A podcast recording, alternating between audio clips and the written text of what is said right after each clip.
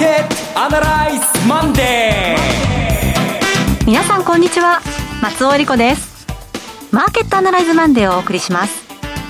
パーソナリティは金融ストラテジストの岡崎良介さん。岡崎良介です。今日もよろしくお願いします。そして株式アナリストの鈴木一之さんはお電話でのご出演です。鈴木さん。おはようございます。鈴木一之です。どうぞよろしくお願いします。今日もよろしくお願いします。この番組はテレビ放送局の BS1212 で毎週土曜昼の1時から放送中のマーケットアナライズプラスのラジオ版です。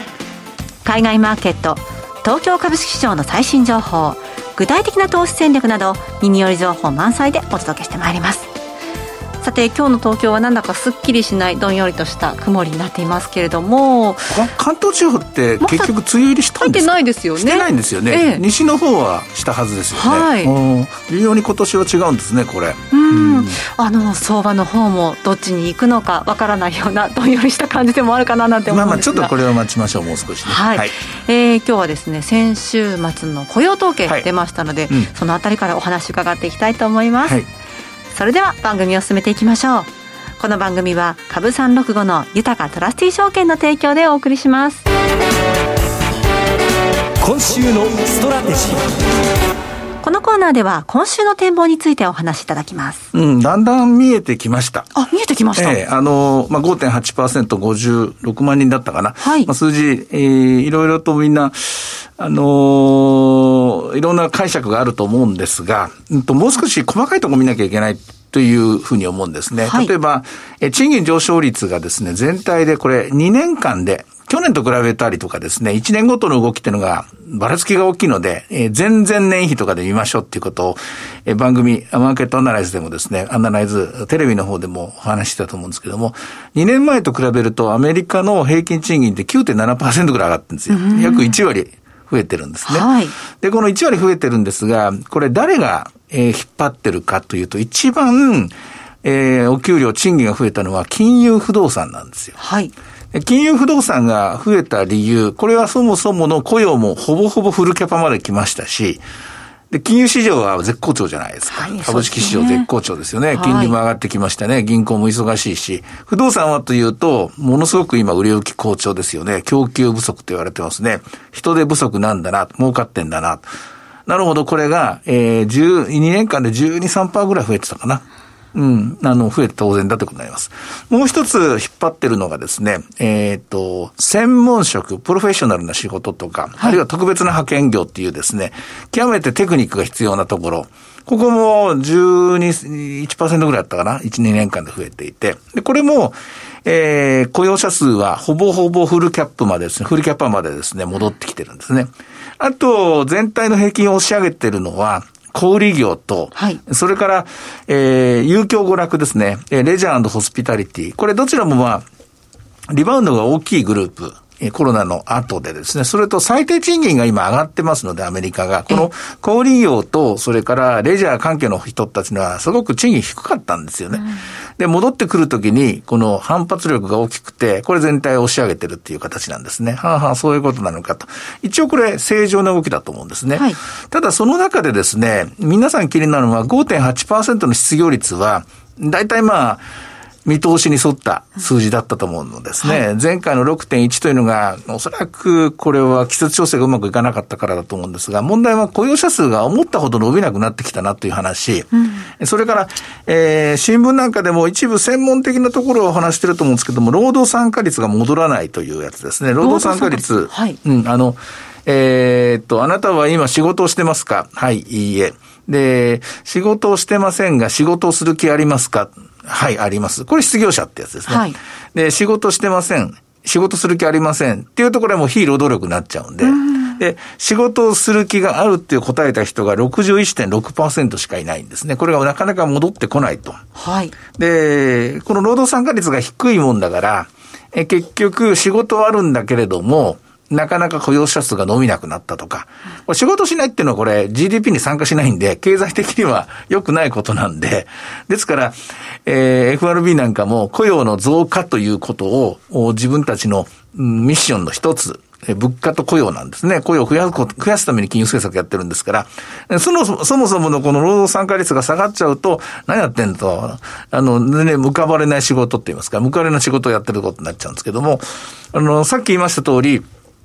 金融不動産とか、小売とか、その、ちゃんとこう戻ってるとか戻ってるんだけども、全体として戻りにくい部分があるんですよ。で、その戻りにくい部分がどこにあるかというと、これはセクターとか、はい、そういう問題ではなくて、あとまあ、もうちょっと学歴とか、ジェンダーとか、うん、それから、えー、その、えっ、ー、と、肌の色の違いとかですね、こういったことも分析ができるのかもしれませんが、私が一応、えー、昨日一生懸命調べてたどり着いて得た結論は年齢だと思います。年齢うん。あの、労働参加率を3つに分けて、はい。えー、20、20歳から24歳の人たちの労働参加率っていうのがアメリカの場合70%ぐらいなんですよ。3割ぐらいはやる気ないっていうか、これはまあ世界中、ヨーロッパなんかもっとそうなんですけどね。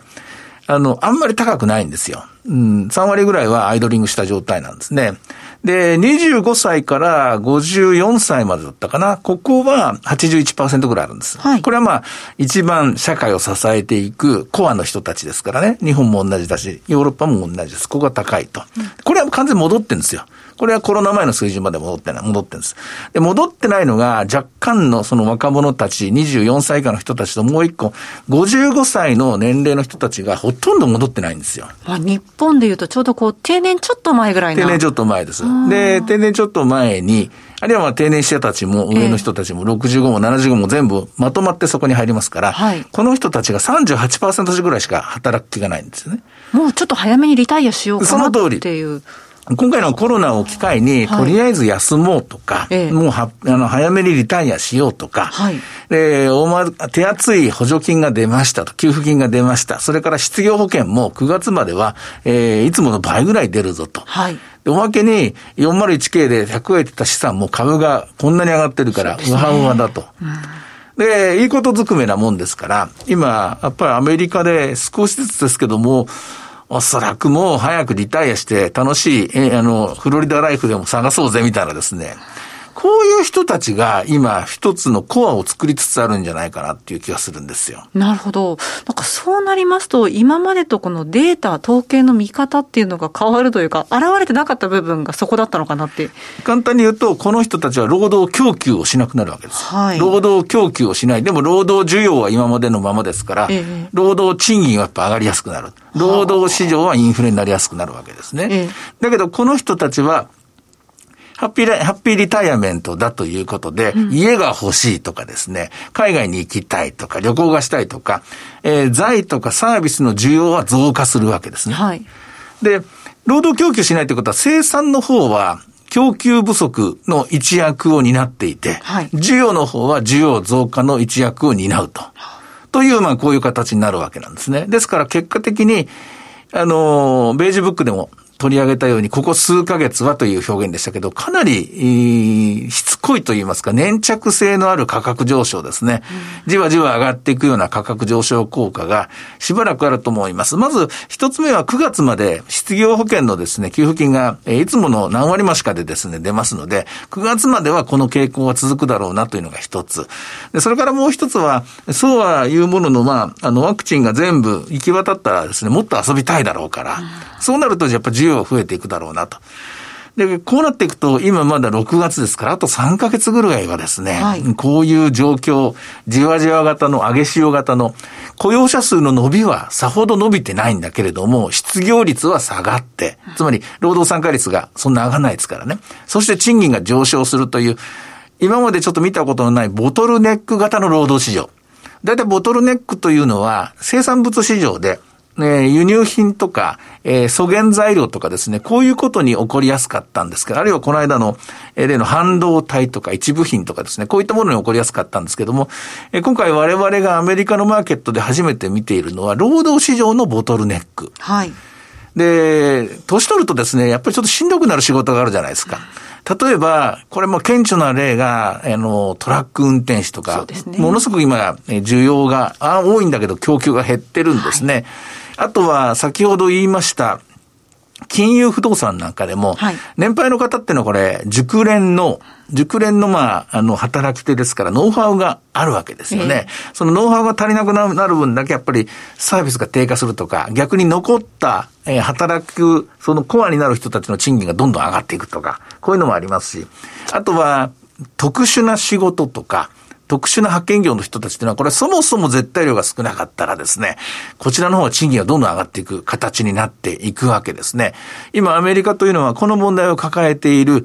で、ここでいきなり結論で結論なんですけども、はい、この問題は FRB 解決できないですよ、そりゃ。確かに。個人のマインドですからね。マインドだって。で、もっと言うと、逆に言うと、この問題解決しようと思ったら、景気悪くするしか方法ないんですよ。少々金利を上げてもですね、景気加熱してるわけじゃないので、はい、例えばもう、また、またリセッションでもすればですね、働かざるを得ないとかね、あるいは賃金が安くなるってことがあるんですけども、これソフトな形でですね、解決できる、うそういう状況ではないんですね。ということは、今の状況を容認する、黙認する、黙って見続けると、これしかないなんです。で、そのあたりのところをマーケットは理解したんだと思うんですが、先週のアメリカのマーケットは、結果的に雇用統計を見て、1週間の動きって見ると長期金利が若干下がりました。で、株式市場は若干上がりました。そうでしたね。で、ボラティリティは若干下がりました。これあの、5月の第1週の、5月の雇用統計の時と全く売り二つの動きなんです。そうでしたか。一つだけ違うのは、5月の第一週の時はナスダックは下がったんですが、はい、アメリカの SP500、ダウ、小型株、中小型株なんかは上がって、で、そういうまだ地殻変動の最中だったんでしょうね。今回はというと、ナスダックも大体の、えー、時時間のですね、時間調整が終わったんでしょうね。あの、みんなと同じように動き出しました。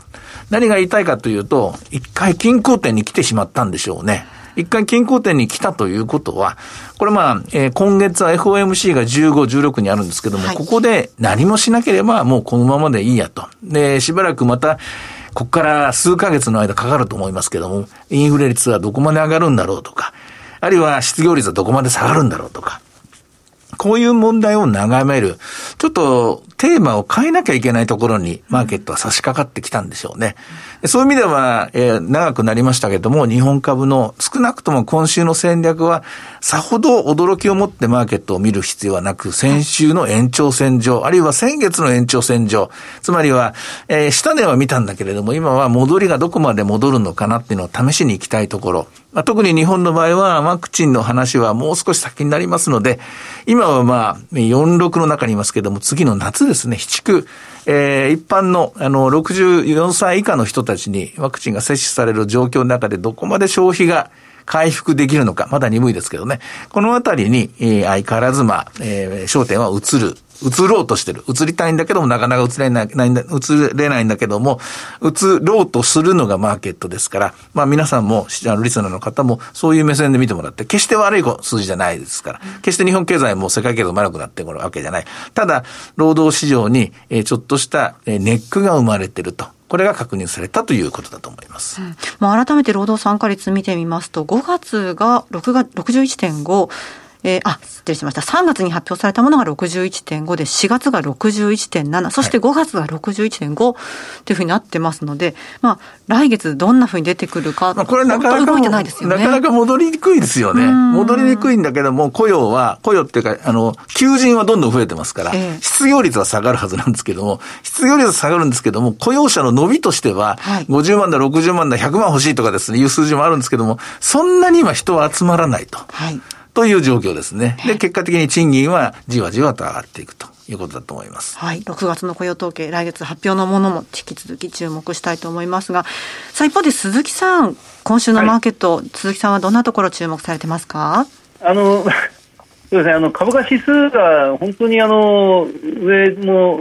下も固められてしまっているという状況ですけど、はい、そのまあ、よく皆さんが見てますように、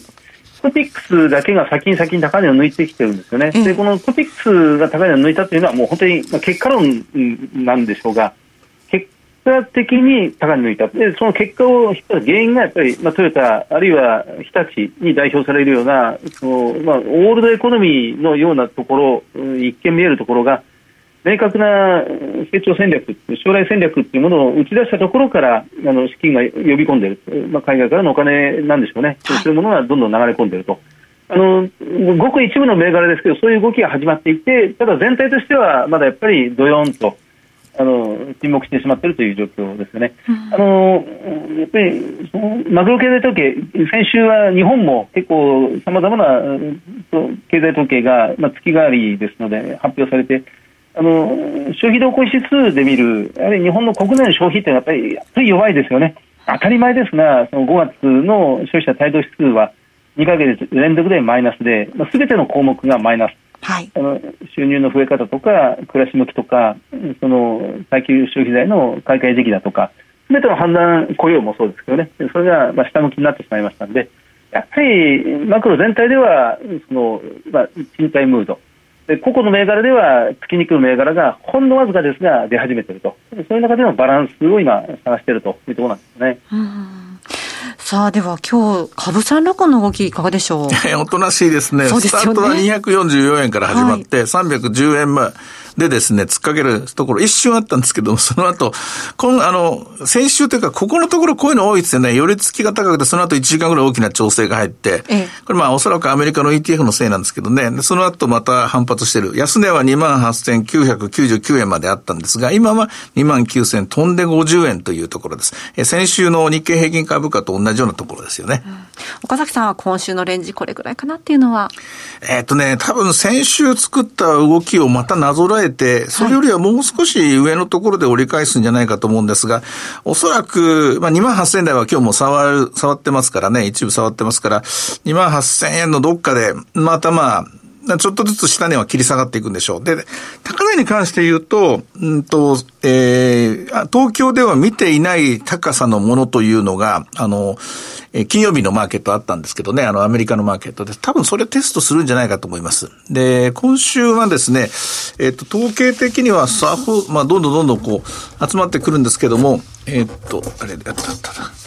問題はこれもうアメリカはこれもうどんどんどんどんインフレの方に行くんですね。はい、えっ、と、消費者物価指数が10日の木曜日に発表になるんですね。はい、で、これが今、もう市場予想の段階でコアでも3.4%の上昇を見せてますので、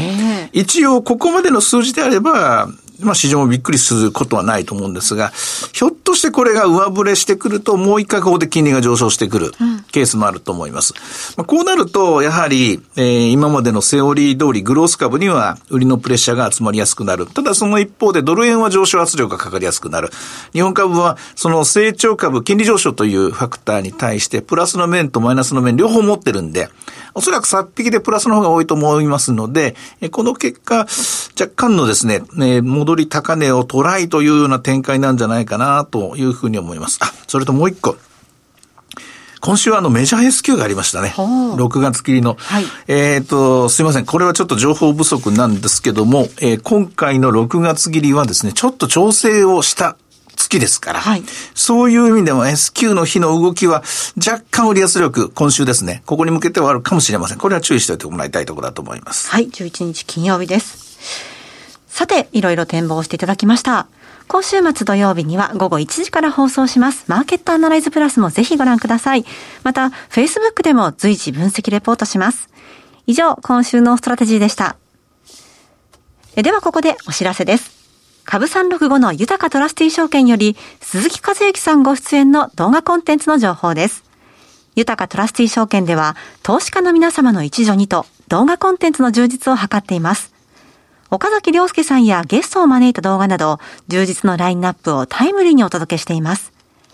現在は鈴木和之さんが2021年注目テーマと鈴数注目株についてお話しされています。さあ鈴木さん、6月の株式相場いかがでしょう？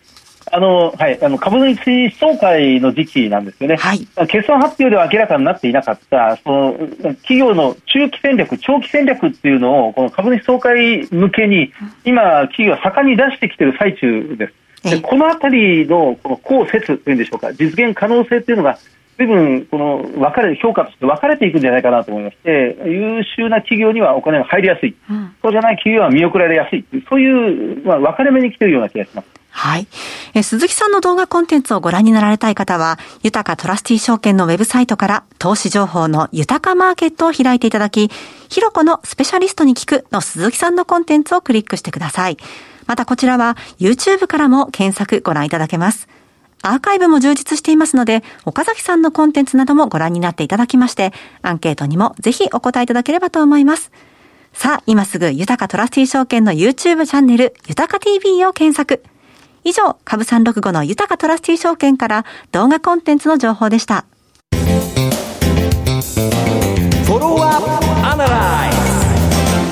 さあ、では参ります。鈴木さんの注目企業です。お願いします。はい、あの、今日は住友電工です。銘柄コード5802、住友電工。あのー、業界では株式市場のこの古くから言う人ではそのワイヤーというあだ名、ニックネームで知られている会社ですね。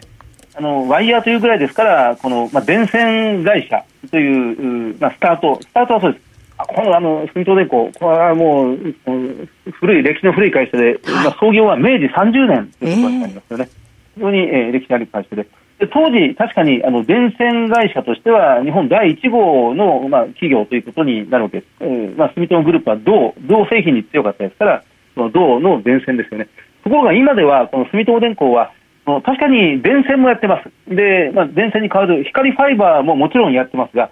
それのウエイトというのは売上に占める比率というのは8%ぐらいでしか今はありません、はい、でこの会社も自動車向けの例えばワイヤーハーネスまあ、これもワイヤーという名前なんですけどね、自動車の中の電気配線、電気信号を伝える配線を、まあ、世界ナンバーワンの会社ですね、その他にも自動車のタイヤ向けの、えっと、補強用のスチールワイヤーであったり、アルミ材料であったり、